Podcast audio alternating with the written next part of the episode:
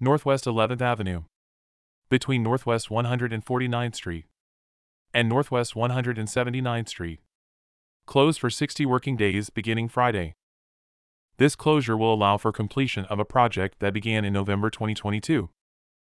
Beginning Friday, June 16th, Northwest 11th Avenue will be closed between Northwest 149th Street and Northwest 179th Street as a private contractor, Rotschy Inc., installs a new sanitary sewer line.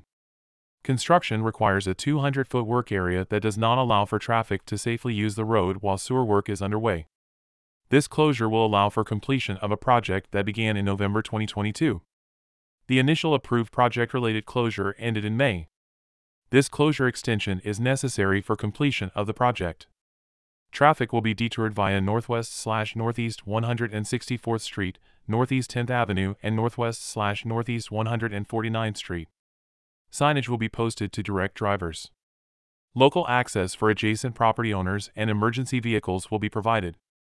To receive information about road and park projects, closures, opportunities for community input, and more, residents can follow Public Works on Twitter, Facebook, and Instagram and view information on Nextdoor.